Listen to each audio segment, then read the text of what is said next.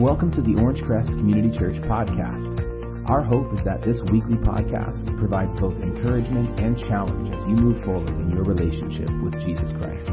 Thank you so much for listening. Thanks, Josh, for praying, and uh, good morning, everybody. Like you said, hey, I'm Scott Lambert. I'm one of the associate pastors here, and I continue on a message series called Stories to Live By. And welcome to July, everybody, right? Yeah, summer. It's here. I'm really excited about that. I feel like it's finally summer, maybe because I go on vacation next weekend. And uh, you guys want to talk about my vacation a little bit? Yeah, I know. That'd be a lot of fun, huh? We're doing a little long backpacking trip in the Sierras, and so I've been really stressed so far this spring and summer because it hasn't been that hot. Anybody else stressed about that?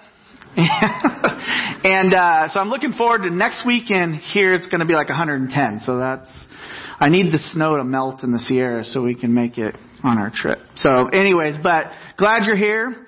Um, this message series we're going through is we're really looking at the parables that Jesus taught. You know, if you ever think about just hearing a public speaker, or whether it's a professor, teacher, pastor, you know, politician, or you know, a lecture of some sort, you always kind of zone out during the uh, factual parts, and then bam, you're brought back in by the tractor beam of the speaker once they start talking about personal stories, right?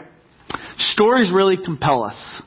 They shape our perspective, they draw us in, and they allow us to learn. And so Jesus used a lot of stories when he walked among us several years ago to help explain very deep and important truths about who he was and what he was trying to accomplish. So we've been looking at different ones and trying to figure out how they apply to our lives. So before we jump into today's parable, um, I want to set the stage for you here, okay? And I want to just be vulnerable and just share a little bit about my younger self. And let's look at a picture here. And this is a picture of me at 18 years old, okay? Can you tell which one I am? Just kidding. um, this is Breckenridge, Colorado. And me and my friend thought we were all that in a bag of chips, you know? And, uh, this is 1993, early 1993. This is like grunge, Nirvana, Soundgarden, Stone Temple Pilots, you know, Pantera, White Zombie. You guys, you know, this is what was going on then. Those were all thrift store clothes. You couldn't find those at American Eagle. They didn't cost $60, they cost $2, you know. Anyways, when I was, you know, this was a real sorting period of life for me. This was a troubled version of myself. If you go to the next picture, this is me a year later after moving to California, and I'll explain a little bit. I'll kind of set the stage for you. Look at my shirt. It says, What's important to you? And that's really the question I was asking at this stage in my life. You can move on from the pictures. I don't like looking at myself up there. But um, let me tell you a little bit about who I was at this place. Um, I dropped out of high school two months before graduation. Just not because I was had issues. I just I mean I had issues. I just was lazy. I didn't want to finish. I had a GPA of 1.6 and I was looking how much work I was going to have to do in 2 months to to actually graduate and I was like, yeah, it ain't worth it, you know. So I'm good. I'm 18. Let's just sign myself out of school. I had about a 30% attendance rating at school at that time, both my junior and senior year. I was so impulsive and so self-centered that I would lose jobs. I broke stuff. I wrecked cars. I had tons of speeding tickets. I think I had five speeding tickets by the end of high school, which is crazy. I had a warrant out for my arrest because I didn't pay one of them. I had to go turn myself in and pay a bunch of money. I had financial trouble already at 18, you know. And, you know, it was just a mess. I could not be trusted. I was already dabbling in substances that a year later right after that picture of me on Half Dome would result in an addiction that would require a lot of attention. And none of this was because of personal pain and trauma. I actually grew up in a really good home with good, solid Christian parents who loved me and actually raised me well. So this was all on me. I had no excuses for my behavior. So we'll come back to my story in a minute, but I just want to set that stage, okay? Just to kind of show where I was. And before, well, before I move on from that, I do want to mention this. I actually believed in God during this phase of my life and actually knew who Jesus was. And there was actually a seed, a small seed of a desire to actually serve God at this time in my life. I was wrestling. I was sorting. I just wanted some other things more than I wanted to follow God, which was my corrupt desires based on fun and excitement. And I was willing to lie to get that. So, let's move on to the story. And this is the, we're going to look at the parable of the mustard seed. Many of you have heard about that. If you haven't, I'm going to teach it to you today. So this is a parable. It's actually one of the shortest parables that Jesus used. And it's in actually three of the Gospels, Matthew, Mark, and Luke. We're going to look at it in Matthew today. And Matthew is the first book in the New Testament, which is the second half of the Bible. And these Gospels were written by Jesus' disciples to actually explain the life of Jesus and who he was and what he was doing here. So they're eyewitness accounts of what happened. And in this scene, we're going to look at chapter 13. Jesus is actually teaching people, and the crowd gathered so much they're by a lake that he actually gets on a boat and he kind of floats offshore a little bit just so he can teach from a better perspective. Okay? And because there's just a lot of people gathering. And he's teaching them a bunch of parables at this point about what the kingdom of heaven and the kingdom of God is like. Alright? And so that's, that's the context of this. There's a whole bunch of them. And you can actually go in Matthew 12 and 13 and read all these different parables for yourself at some point. But let's start here in, in verse 31. It says, and you can follow along on the screen and in your listening guide. It says, He told them another parable. The kingdom of heaven is like a mustard seed which a man took and planted in the field. Though it's the smallest of all seeds, yet it grows, when it grows, it is the largest garden plants and becomes a tree, so that birds come and perch in its branches. It's pretty short, right? And what Jesus is saying here is that the kingdom of heaven will start very, very, very small. Mustard seed Jesus is referring to here is in a family of seeds that are typically the smallest, you know, and here's a picture of one. This might not be the exact seed he's referring to, but it's close enough on my, you know, Wikipedia didn't have it. Just kidding.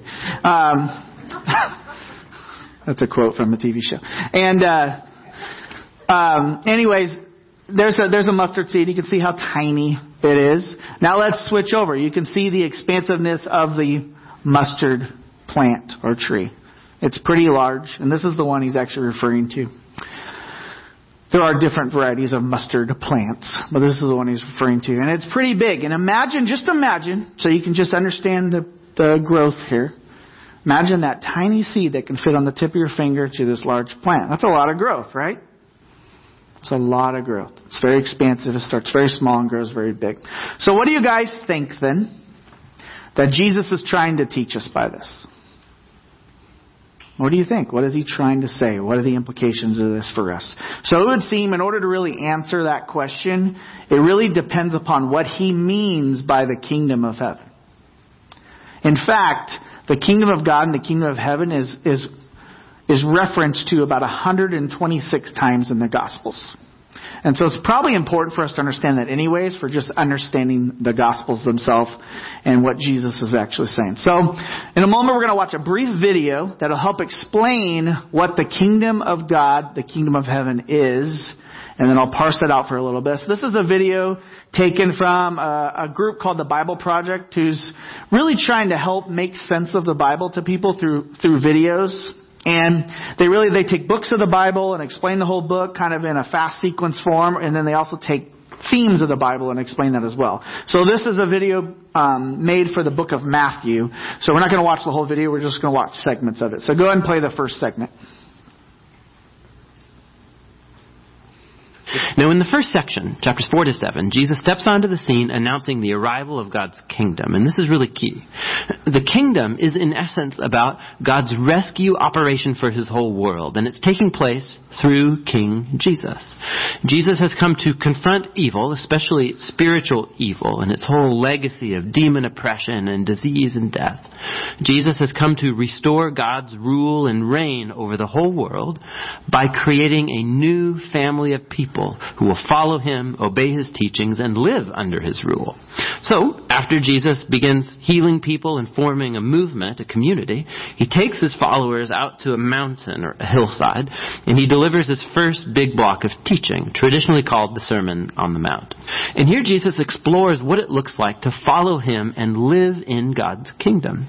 And it's an upside down kingdom where there are no privileged members. So the poor, the nobodies, the wealthy, the religious, everybody is invited and is called to turn, to repent, and to follow Jesus and join his family. Jesus says that he's not here to set aside the commands of the Torah or the Old Testament. Rather, he's here to fulfill all of that through his life, through his teachings. He's here to transform the hearts of his people so that they can truly love God and love their neighbor, including their enemy. All right. So let me parse this out a little bit more for here. Essentially, and you can follow along in your listening guide. I made some blanks for you because I really want you to understand what he's referring to when he says the kingdom. The kingdom is God's res- rescue mission to a world in bondage. In order for God to rescue us, we have to be need rescuing, right? So we're actually in bondage. And our bondage is basically to three main enemies right now. And this is since which we'll, we'll talk about a little bit later, but it's since the fall related to Adam and Eve found in Genesis, alright? The world's been different since then. And so here's the three main enemies, is we have the devil and his demons. The devil is actual person, demons are persons, and they're real. In fact, they actually have control over our world system right now. And our second enemy is actually the world system. It seems like the world system may be okay, but what you don't realize is the devil's actually influencing it heavily. We are too, but so is the enemy. And so we battle the world system. The world system tells us, get what you want. Depending on where you're from, obviously. Have fun. Be successful. It's all about you. These are just examples of what the world tells us. These are lies. I bought into these lies and found myself in bondage. And then third, our third enemy is just simply us, our own flesh. There's something wrong with us now. Our perspective, our instincts, our ability to act and view, view situations appropriately and act is different. It's broken. I mean, and just bear with me on this a little bit. I think you all know this about yourself, but bear with me. Have you ever been angry or scared? And even those emotions allow you to just see a situation and not be able to read appropriately? And then you, you act poorly because you're angry or afraid? And then later, once you've calmed down, you realize, man, now I see. I wish I could have seen then. That's your flesh or your appetites. Have you ever made poor decisions in life because of appetite alone? And not just food appetites, other appetites. We want what we want when we want it. We're willing to hurt people to get it because we deserve it. These are the lies that we buy into, and this is how we function. So we live our lives battling and warring these, this flesh that the Bible calls our flesh. So we're in bondage to these things. And God's restoration, the next thing is God's restoration of God's reign over our lives. This is kingdom coming. This is tied to his rescue mission. And, and, you know, many of you can reference the famous Lord's Prayer that you find in the Bible when Jesus is teaching people how to pray, you know, and you've heard this in movies, and uh, this is pretty prevalent, but there's a line in it that says, Your kingdom come, your will be done on earth as it is in heaven. And what he's trying to say is there's a yearning inside of us for a different ruler. God, His kingdom. We know something's wrong here and we want something different. Your kingdom come.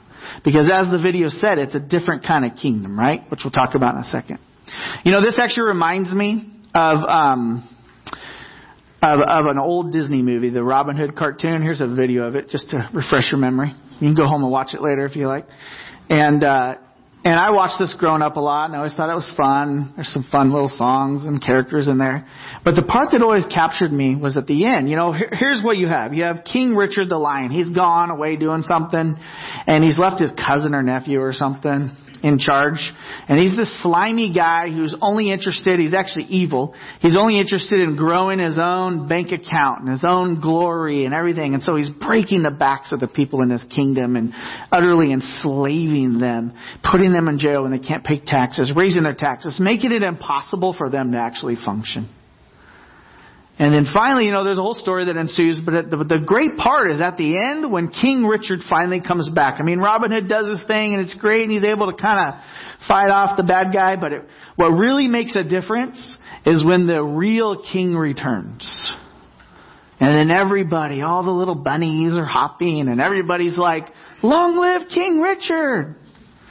And they're just rejoicing in the right ruler the good ruler has returned and now is going to make things right. We're no longer in bondage to this horrible ruler.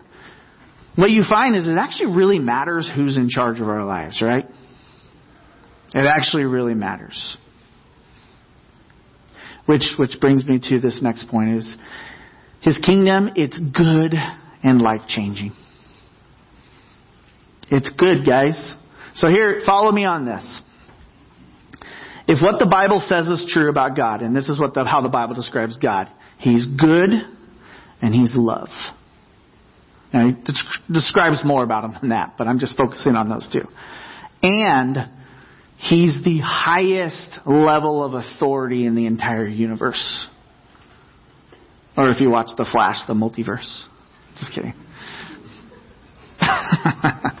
Sorry, took a little right turn there. And, uh, so he's the highest level of authority. So if he's good and he's love and he's the highest level of authority, boy, his kingdom is our only hope, right? It's man's best hope. So I encourage you to explore this. If you don't know this about God, I encourage you actually, the Psalms 34:8, it's up here on the screen, it says, Taste and see that the Lord is good. Blessed is the one who takes refuge in him. Think about that idea of refuge. Taste and see that I am good, take refuge. It's like this line here represents his kingdom is over there, and I'm over here in the land of the enemy and bondage, and I'm just struggling, and then I break through into his sovereign reign and his rule and his kingdom, and I can take refuge. The right ruler's in charge, and it's good. It's good. And what God's trying to do now since the fall with Adam and Eve is he's, he's actually creating a family of followers to join with him in his rescue mission. And that's his church, and that's us. So despite mankind's rejection of God's original kingdom, which is what happened with Adam and Eve, He's inviting us to join and experience His kingdom. So let's continue a little further with the Matthew video to see what he means by experience His kingdom. After concluding his great teaching on the kingdom, the next section shows Jesus bringing the kingdom into reality in the day-to-day lives of people. So Matthew's arranged here nine stories about Jesus bringing the power of God's kingdom into the lives of hurting, broken people. There are three groups of three stories, and they're all about people who are sick or have broken bodies or they're in danger, and Jesus heals or saves them by these acts of grace and power. And then right in between these triads, we find two parallel stories about Jesus' call that people should follow him. Matthew's making a point here. One can only experience the power of Jesus' grace by following him and becoming his disciple. Now, after Matthew has shown the power of the kingdom through Jesus, Jesus then extends his reach by sending out the 12 disciples who are going to go do what he's been doing. And this leads to the second large block of teaching, chapter 10. And here, Jesus teaches his disciples how to announce the kingdom and what to expect once they do. So in this video, we really see that Jesus' kingdom has the ability to change our lives in very dramatic and good ways. We need heart change. We need change. And some of that change isn't going to necessarily happen until the afterlife, until what the Bible calls heaven when his kingdom is fully revealed and restored. But some of that can't happen here. so we need that. So Jesus also tells us that we need to follow after him. We need to follow after him. That's how we join his kingdom. You know, I had the scenario of breaking through here. Well, the way that we break through is we follow Jesus. But here's the problem. There's a huge mountain up here on the screen and in life between us and actually following and joining God's kingdom. Is in the Old Testament, he had the law. The first video referred to it as the Torah. I'm not going to get too technical on all that. But that was basically God's, this is, that was basically God's laying out his requirements of obedience to be under his rule. And what it's required is flawless obedience.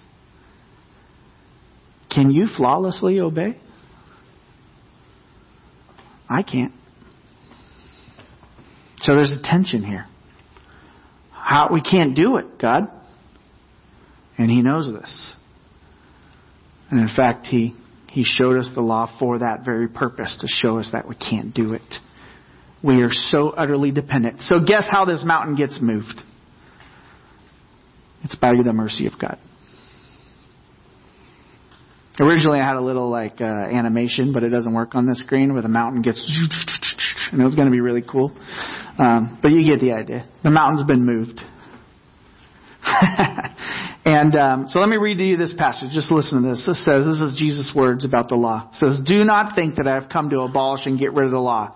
Even though, this is my own words here, even though he's, it's mercy of God, you might think, hey, cool, he's just going to forgive us and we'll just toss that whole law thing away, right? It's not necessary anymore. Now, he's saying, do not think that I've come to get rid of the law or what the prophets had to say. I have come, I've not come to abolish them, but to actually fulfill them. For I tell you, until heaven and earth disappear, not the smallest letter, nor the least stroke of pen will by any means disappear from the law until everything has been accomplished. Flawless obedience. And he did that. He flawlessly obeyed God and fulfilled everything in the law. And so God's mercy is that we can have faith and trust that, that everything that Jesus did clears us with God. His obedience becomes our obedience. Does that make sense? If this is true, sorry, let me just move on. Go ahead and pull it up a little bit there. Um, and here, here's, here's how we get connected with this mercy. Here's how we get connected with this flawless obedience. Is it faith connects us to God's mercy. God's mercy and His grace is a power in our lives that allows us to rejoin the kingdom and step on this side so that we can be connected to God and His power and His rule and His reign that is good. All those things that I mentioned in the kingdom. It comes from faith. Does that make sense? You don't have to answer that. I hope it makes sense. Because that is really, really crucial and important. Faith connects us to God's mercy. Faith allows us to say, I can't do it, help. And He says, you know what? I will. I did it as Jesus. And my death and my resurrection has paid the price for your disobedience. Follow me and rejoin my kingdom. Have faith in me that I've taken care of it. So how much faith does it take, guys? How much faith does it take? Well, check out Jesus' words here. He's using his own parable to, to, tell his disciples something. And his disciples came to him and they couldn't cast a demon out of this person. And they're like, why couldn't we? And Jesus helps them and he does it. And then he's like, I'll tell you why you couldn't. He says, he replied, because you have so little faith. Truly I tell you. So they had really little faith, okay? Because here's this comparison. Truly I tell you, if you have the faith as small as a mustard seed, he's using his own parable. It's great, huh? You can say to this mountain, move from here to there, and it will move. Nothing will be impossible with you. Now, just so there's no confusion, this, this phrase to move a mountain was a common Jewish proverb proverbial statement in those days, basically saying, Boy, that looks really impossible. I don't know if I can do that. I actually took this literally when I was a kid and I moved away from uh, Southern California to um, Flat, Missouri. And I missed the mountains. I longed and yearned for the mountains. I'd sit in my backyard and I'd hear this message at a Sunday school. I'd hear this parable of the mustard seed or what Jesus was saying here, and then I would try to fave the mountains into my backyard, you know, and it never worked, you know. And thank goodness, probably would have caused some serious upset in the world of people and geography and who knows what else. we're just always moving mountains around, you know. Um, but you know, God can make all that work out somehow. But Jesus is using his own words. In fact, faith only the size of a mustard seed allows us to do impossible things. Like move the mountain of our rebellion to God and restore us. Here's a rebellion and store us to his protective and good reign, his refuge. So let me, let me just rehash and summarize and lay this all out for you really simply. You can follow along the screen here. Adam and Eve didn't have the faith that God would not rip them off, so they left his reign over them. They got to live with God in His kingdom and they communed with Him and they had everything great. But they still lacked the faith that He would not rip them off. And so they left. They disobeyed. And because of walking away from God's rule, they became in bondage to arrogance, which is pride, demonic strongholds, selfishness, disease, evil, and even death. Death didn't exist before this. Now that has continued on in the world and humans that we know and are familiar with today, right? We're familiar with our world. We're familiar with us. We're familiar with humans after this state. We didn't know what it was like before. Adam and Eve sinned. C.S. Lewis wrote a book called Out of the Silent Planet. It's a sci-fi um, book. You can check it out. In that book, he tries to understand what it would be like before man ever sinned against God. It's kind of interesting. You should check it out. So, faith then connects us to God's mercy. And what it does is as we're going on our path, faith allows us to take an off ramp and do a U turn. And the way it does this is, is it, it allows us, you know, the life, death, and resurrection of Jesus Christ is enough to clear us so we can get off our path and turn back towards God. God's mercy allows us to come back and be cleared of our own personal disobedience towards Him. This is what the Bible actually calls becoming a Christian, is this off ramp. When you say, okay, I'm going this way, I'm in rebellion against God, which is a true state of all humans.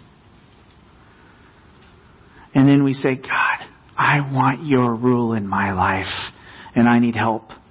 And through faith we say, and I'm just giving you kind of the commentary of the human mind here, at least Scott's human mind, is I really do believe, I'm scared, and I believe only the size of a mustard seed, but I really do believe that Jesus is real and that he actually fulfilled this flawless obedience that I couldn't and his death and resurrection has made a way for me to be right with him.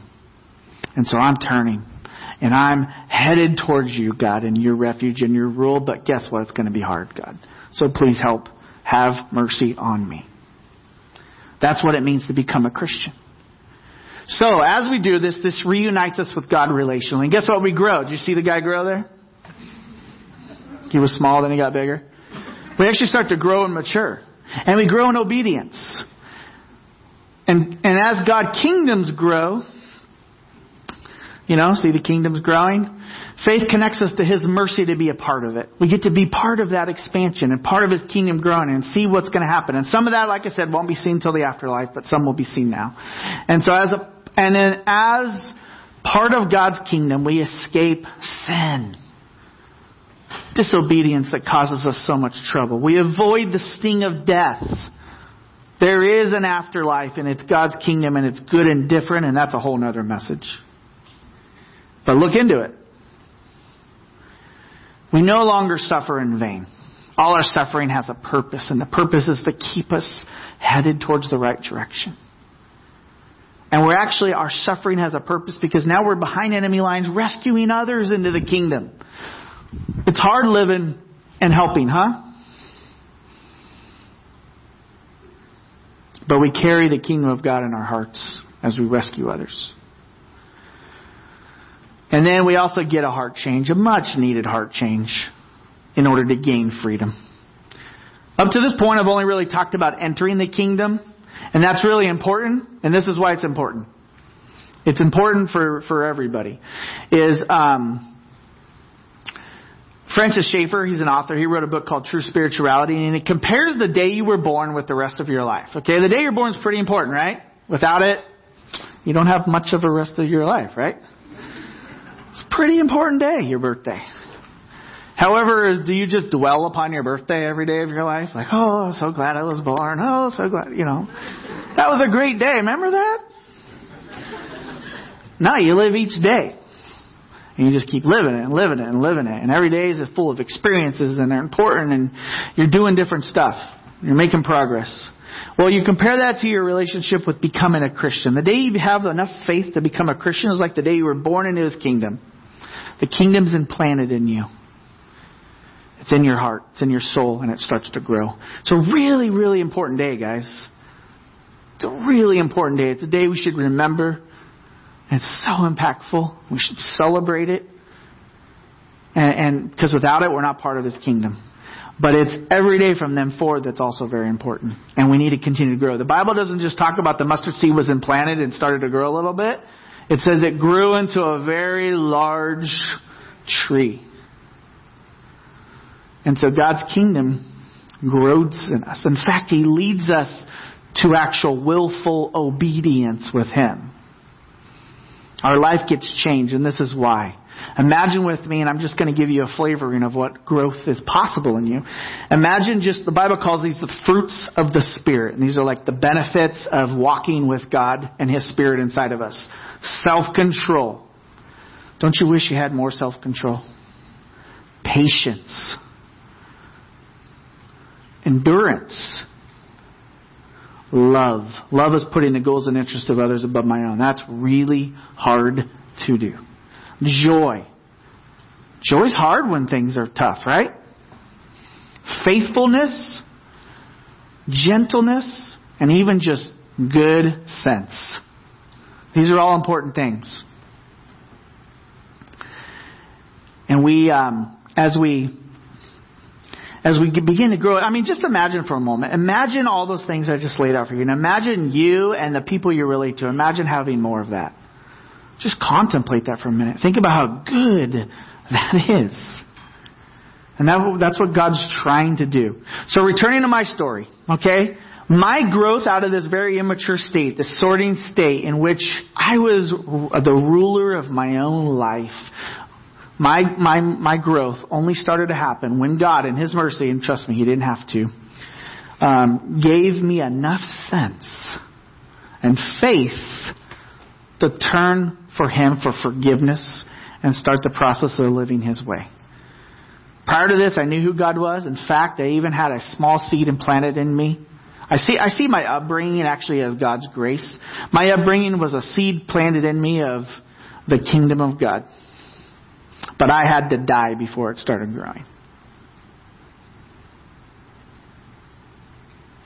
And so it planted in me and it grew and grew and grew because I had a desire to even serve God in a ministerial aspect way back then. But boy, was I in the way of that. And boy, was I disqualifying myself. And boy, was I just headed for destruction. I wasn't homeless or anything, but I had like lost my job, got my truck repossessed, sold off all my belongings, and was living from friend's house to friend's house before God finally said, What are you doing? And I said, I don't know. Please help me, God. I, it's weird. I still remember this to this day, guys. It's been 25 years. God, I just want to be ruled by you. I just want to be ruled by you. Can you, can you sense that urge inside of you? God, I just want to be ruled by you. And his kingdom began to grow. Now, I'm still in the middle of growth, guys. It's not like, here I am. You know? Um, follow after me. But I am telling you that God has grown me. And I still have a long ways to go, but He has grown me. And I am so thankful and I look forward to seeing His kingdom grow in my life and in this world and in eternity. I am excited about it. So let's talk real quickly as we wrap up here about a few applications for this, okay? And these are important. because of this parable and what they're talking about is faith allows us to start really small with God. Some people think they got to fully clean up their lives before they can really approach God and ask Him for help. I got to do this. I got to do that. I got to do this. Obedience is really important, guys. It is really important to God, and it should be important to us because it keeps us from a lot of trouble, and it's what God wants us to pursue. It, it keeps us under His rule and reign, His good rule and reign. It's actually willful obedience eventually. Just in case you're wondering, I want to obey. I just struggle to obey because I'm battling my flesh and the way the world shapes my perspective. So, but remember this. As Romans 9:16 says, it does not therefore depend upon human desire or effort, but on God's mercy. Even our strongest efforts will never achieve in what God can do in us. God can grow us when we humbly see ourselves for what we really are and ask Him for help. Next is faith allows us to stay in the fight. And this is important. This is the daily living I'm talking about from every day you were born on. Allows us to stay in the fight. This world, living in this world can get really discouraging at times. There's war. Wars just seem to get more and more complex and frustrating. There's increased disease.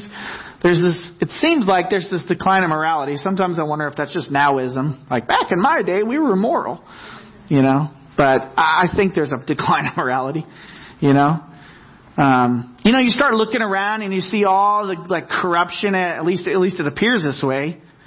I have no clue what's real sometimes, but you see all this corruption at high levels of like business and government, and you're like, man, what happened? I remember as, as a kid, I'm 43, so maybe you're not 43, and maybe you're older and you even have better memory of this, but I remember being really proud of us as America.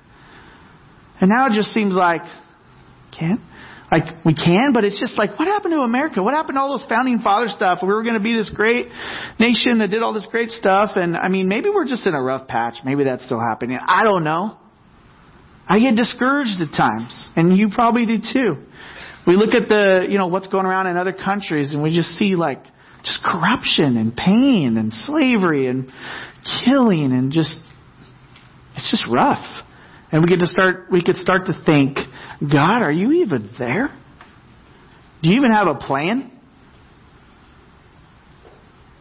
Or what about your own personal life? You know, you're really trying to work on your marriage and you're motivated and you're desired and you're like, I'm going to be a better spouse. And then you go to try and you just fail. And you're like, why do I always get in this circle of craziness with my spouse? Or you see what's possible with kids and you really want to raise your kids well and you know there's wisdom out there to help raise kids and you just struggle to apply it. You struggle to grow. The growth, the, the requirements of today in your life, your maturity seems to be a decade away for the requirements of today. You just seem like you're never caught up with what you need to do today.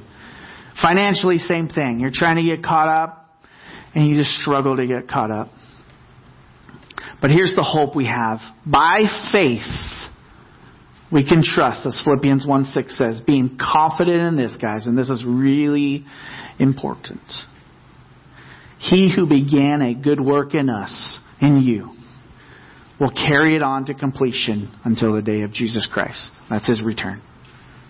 God has a plan, and it will be accomplished regardless of us we can trust Him and continue to walk in His rule. And it reminds me of this, and I'll wrap up with this. Is my daughter, when she was younger, even up till last year, I'm always trying to get my kids to do stunts with me, you know?